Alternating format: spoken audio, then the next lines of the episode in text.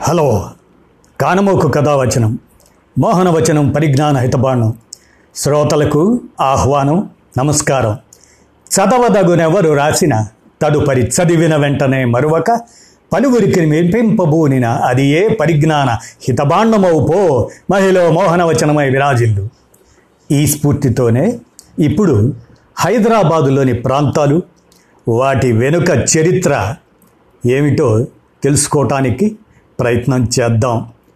మరి ఈ ప్రయత్నంలో భాగంగా మనకు హైదరాబాదులోని ప్రాంతాలు వాటి వెనుక చరిత్ర ఈ తాలూకు సమాచారాన్ని శ్రీరామ్ లక్ష్మీనారాయణమూర్తి సేకరణకర్తగా అందించిన విషయాలను మీ కానమోకు స్వరంలో వినిపిస్తాను. విని ఓహో అనుకోవడమే శ్రోతలకు పరిజ్ఞానం మరి. రిమ్ జిమ్ రిమ్ జిమ్ హైదరాబాద్. హైదరాబాద్ వాళ్ళ జిందాబాద్. హైదరాబాద్ బస్తీలన్నీ తిరిగితేనే సరికాదోయ్. వాటి పేర్లు ఎలా వచ్చాయో తెలుసుకోవోయ్ బాయి అని అనుకొని మనం ఇప్పుడు ఈ సమాచారాన్ని విందాం. హైదరాబాదులోని ప్రాంతాలు వాటి వెనుక చరిత్ర శ్రీ రామ్ లక్ష్మీనారాయణ మూర్తి సేకరించినటువంటి సమాచారం ఇది. దీన్ని మన శ్రోతలందరికీ వినిపించే ప్రయత్నం. ఆరో నిజాం కాలంలో అల్బత్ అబీద్ అనే యూదుడు ప్యాలెస్ టాకీస్ దగ్గర ఓ షాప్ పెట్టుకున్నాడు. దానికి అబీద్ అండ్ కంపెనీ అనే పేరు పెట్టాడు. కాలక్రమంలో ఆ ప్రాంతం కాస్త అబిడ్స్గా మారిపోయింది. గోల్కొండ నవాబుల కాలంలో సైనికుల భోజనం కోసం ఏర్పాటు చేసిన లంగర్ ఖానా కాలక్రమేణా లంగర్ హౌస్గా మారింది. గోల్కొండ నుంచి సైనికులు ఇక్కడికి వచ్చి భోజనాలు చేసి వెళ్ళేవారు. చిచ్చిలం అనే బంజారా తెగ ఉండే ఏరియా కాలక్రమంలో చెంచల్గూడగా మారింది. ఇక్కడే భాగమతి కూడా నివాసం ఉండేదని చరిత్రకారులు చెప్తుంటారు. ఒకప్పుడు సాహుకారి కార్వా అని పిలిచే ప్రాంతాన్ని నేడు కార్వాన్ అని పిలుస్తున్నారు. కోహినూర్ వజ్రాన్ని సానపట్టింది ఇక్కడే అని చెప్పుకుంటారు. వజ్రాలు ముత్యాల వ్యాపారస్తులు సమూహంగా చరిత్రలో ఒక వెలుగు వెలిగిన ప్రాంతం కార్వాన్. ట్యాంక్ బండ్ నిర్మాణానికి కావడిలో రాళ్ళు మోసిన కూలీలు అక్కడే గుడిసెలు వేసుకొని నివసించేవారు. అప్పట్లో ఆ ప్రాంతాన్ని కావడీల గూడెం అని పిలిచేవారు. క్రమంగా ఆ ఏరియా కవాడిగూడగా మారింది. దోమలగూడ అసలు పేరు దో మల్గూడ పూర్వం ఇద్దరు మల్లయోధులు అక్కడ ఉండేవారు. వారి పేరు మీదనే ఆ ఏరియాను దో మల్గూడ అని పిలిచేవారు. కాలక్రమంలో అది దోమలగూడగా మారింది. ఇబ్రహీం కుతుబ్ షా తన కుమార్తె ఖైరున్నిసా బేగంకు ఇచ్చిన జాగీరు కాలక్రమేణా ఖైరతాబాద్గా మారింది. హైదరాబాద్ వ్యాపారులపై దయతో నిజాం సతీమణి హుందా బేగం ఓ ప్రాంతాన్ని రాసిచ్చేసింది. అది కాలక్రమంలో బేగం బజారుగా నిలిచిపోయింది. ఐదో నిజాం అఫ్జల్ ఉద్దౌలా. ధాన్యం గింజల వ్యాపారులకు బహుమతిగా ఇచ్చిన భూమి కాలక్రమేణా అఫ్జల్గంజ్గా మారింది. ఏడవ నిజాం పెద్ద కుమారుడు హిమయత్ అలీ ఖాన్. ఆయన పేరుతో హిమయత్ నగర్గా స్థిరపడింది. మొదటి తాలూక్దార్ అదే జిల్లా కలెక్టర్ హైదర్ అలీ. ఆయన పేరుతో హైదర్ కూడా ఏర్పడింది. గోల్కొండ రాజు అబ్దుల్లా కుతుబ్ షా ఆయన వద్ద పనిచేసే మాలిక్ యాకూబ్ ఇంటి పరిసరాలు ఆయన పేరుతో మలక్పేటగా మారింది. తార్నాక అసలు పేరు తార్నాకా. తార్ అంటే ముళ్ళకంచె నాకా అంటే పోలీస్ అవుట్పోస్ట్ నిజాం ప్రభుత్వంలోని ఓ ఉన్నతాధికారికి ఉస్మానియా యూనివర్సిటీ దగ్గరలో తోట ఉండేది.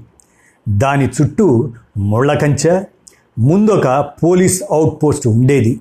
అందుకే ఆ ఏరియాని తార్ నాకా అని పిలిచేవారు. కాలక్రమంలో అది తార్నాకాగా మారింది. శాలిబండ అసలు పేరు షా ఆలీ బండ. అప్పట్లో షా ఆలీ అనే ఒక సూఫీ యోగి పెద్ద బండపై నివసించేవాడు. ఆయన పేరు మీదనే ఆ ఏరియాను షాలిబండ అని పిలిచేవారు. కాలక్రమంలో అది శాలిబండగా మారింది. నిజాం ఆశ్విక దళంలో అజ్బీనియన్స్ అనే నీగ్రో జాతి ప్రత్యేకంగా ఉండేది. వాళ్ళంతా తార్నాక దాటిన తర్వాత డేరాలు వేసుకొని ఉండేవాళ్ళు. హస్బీనియన్స్ ఉండేవాళ్ళు కాబట్టి ఆ ఏరియాను హబ్జీ కూడా అని పిలుస్తున్నారు. ధర్మదాత ఖాన్ బహద్దూర్ అల్లావుద్దీన్ పంతొమ్మిది వందల సంవత్సరంలో నిర్మించిన మూడంతస్తుల భవనం వల్ల ఆ ప్రాంతానికి మదీనా అనే పేరు వచ్చింది. చిక్కడపల్లి అసలు పేరు చిక్కడ్పల్లి. చిక్కడ్ అంటే మరాఠీలో బురద అని అర్థం. ట్యాంక్ బండ్ పరివాహక ప్రాంతం కావడంతో ఆ ఏరియాలో అప్పట్లో మోకాల్లోతు బురద ఉండేది. బురద ఉన్న ప్రదేశం కాబట్టి చిక్కట్పల్లి అని పిలిచేవారు. కాలక్రమంలో చిక్కడపల్లిగా మారిపోయింది. అడిక్మెట్ అసలు పేరు అధిక మెట్టు ఎత్తైన ప్రాంతం. కాబట్టి అధిక మెట్టు అని పిలిచేవారు కాలక్రమంలో అడిక్మెట్గా మారిపోయింది. నిజాం కాలంలో నౌబత్ పహాడ్పై నగారాలు మోగించి ప్రజలకు ఫర్మానా చదివి వినిపించేవారు. నౌబత్ అంటే డోలు పహాడ్ అంటే గుట్ట. నగారాలు మోగించి ఫర్మానాలు చదివి వినిపించే గుట్ట కాబట్టి దానికి నౌబత్ పహాడ్ అని పేరు వచ్చింది. గోల్కొండ సుల్తాన్ అబ్దుల్లా కుతుబ్ షా మార్నింగ్ వాక్ చేయడానికి ట్యాంక్ బండ్ పరివాహక ప్రాంతంలో పెద్ద ఉద్యానవనాన్ని నిర్మించారు. బాగ్ ఉద్యానవనం. బాగ్ అంటే బాగ్ ఉండడం వల్ల ఆ ఏరియాను బాగ్ లింగంపల్లి అంటున్నారు.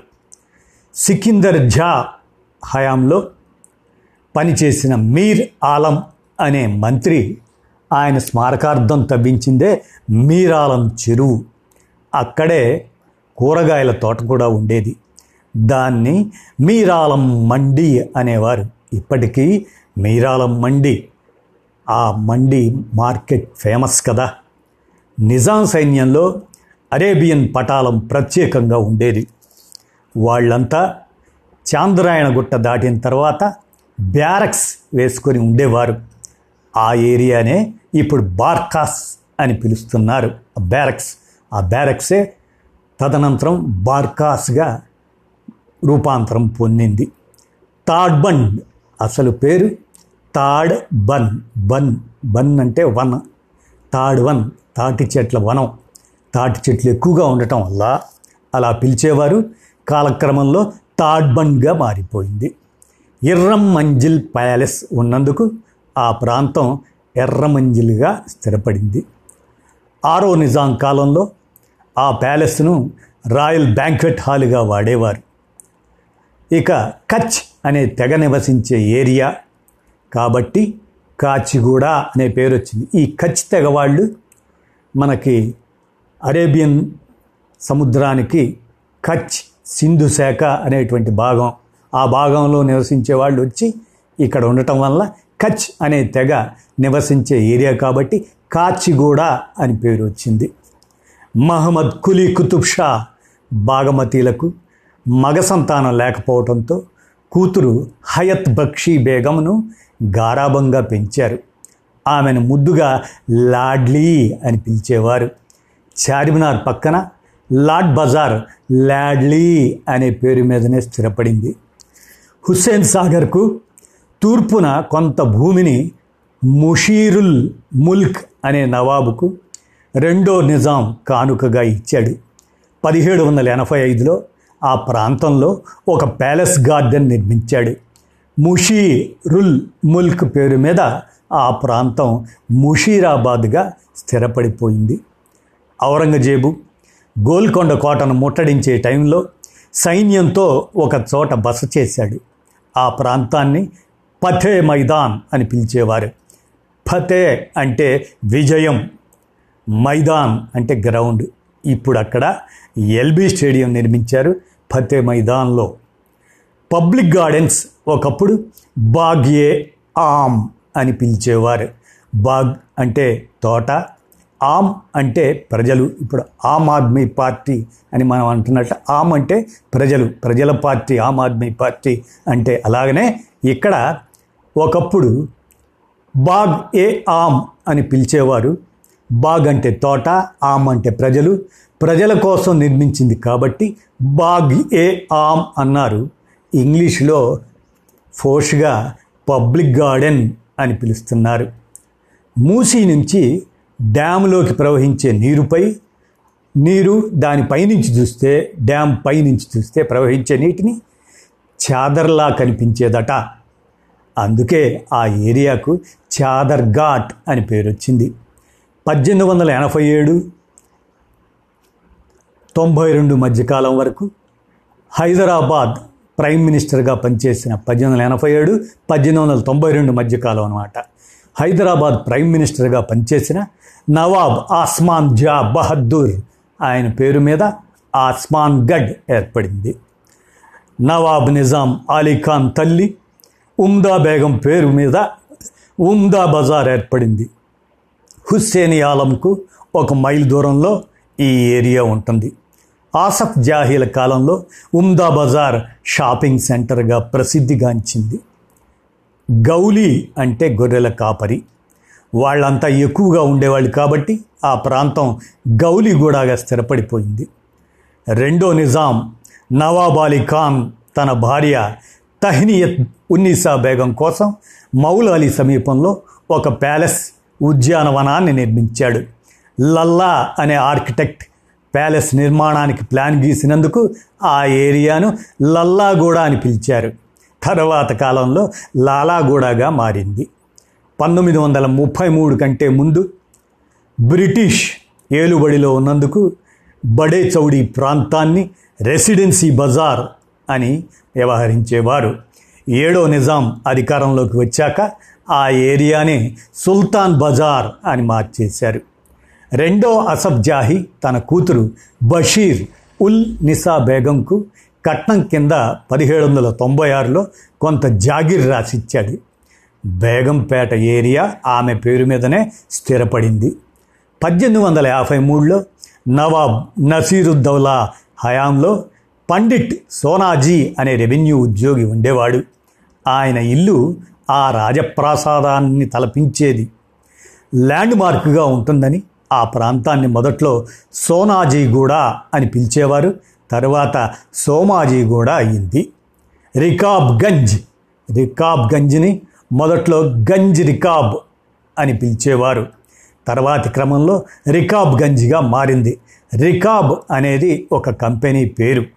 గంజ్ అంటే హోల్సేల్ షాపింగ్ కాంప్లెక్స్. మొఘలుల కాలంలో ఆ ఏరియాలో మిలిటరీ ఆఫీసర్లు ఉండేవారు.